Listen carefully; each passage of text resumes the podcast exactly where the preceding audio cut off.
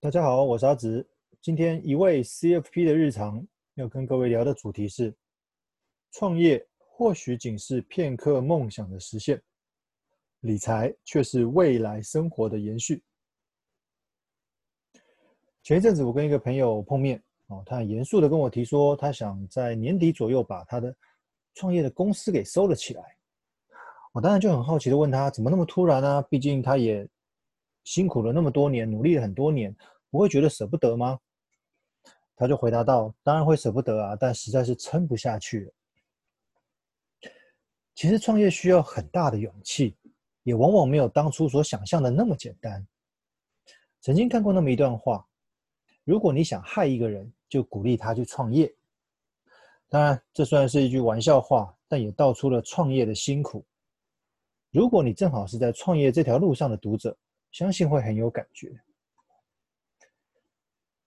如果你是一个受雇者，在职场上面处处受限，只能听令于指令做事情，牺牲你的梦想换取生活的温饱，就仿佛一个被囚禁的灵魂无法自由伸展你的梦想翅膀。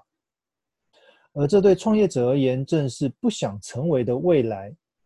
也因为如此，这几年自由创业的风气还颇盛行的。让不少年轻人前仆后继踏上了创业这条路。如果梦想是创业的蓝图，那资金就是创业的工匠。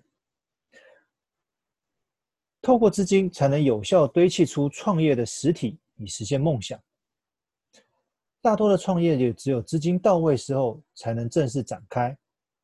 有趣的地方是，往往只有在开始了解公司营运时的种种支出。才能悟出创业的压力与辛酸。资金或许不是创业成功的关键要素，但是却是创业过程中不可或缺的因子。钱真的很重要，尤其是对创业者而言。而在创业之前，你必须要有预算的考量，你要先备妥一笔资金，可能是自己多年来存下来的，可能是长辈赞助的，或者是有某某。天使投资人投资你之类的，不管，那也有可能是这笔钱的用途，可能是初期的硬体设备，可能是即将产生的人事支出，少则数十万，多则数百万。尤其是开实体店面的创业者，这个可不是纸上谈兵的虚拟成本，而是大多有潜力可循的真实成本。当然，你可能也会说，我做的是无本生意啊，不太需要资金。但其实无本生意花最多是时间这个无形的因素。不过我们今天暂时不讨论这个无本生意的状况，我们讨论的还是要开实体店面的一些创业模式。创业中呢，每天开门就是烧钱，有可能是定期的货款，也有可能是每个月的员工薪资。啊，最令创业者头痛的应该是，万一营运遇到了瓶颈。可能客人很久都不上门啊，你的商品有库存的压力啊，这些状况可能还需要增加一些广告行销的费用等等，哦让你的支出变更多。所以发薪跟付款日的时间压力就成了创业者的周期提醒闹钟。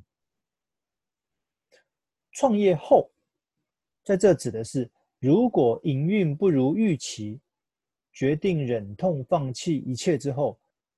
你是否在质押转换的空窗期备有现金可供生活？因为说真的，拉下铁门其实并不难，难的是铁门后那位曾经热血的创业者，仍旧需要冷静思考：我隔天的三餐在哪里？我们回到创业这件事情，创业者可能同时也是该公司的头号员工，公司营运的。财务状况其实会建议与个人的财务状况分开检视。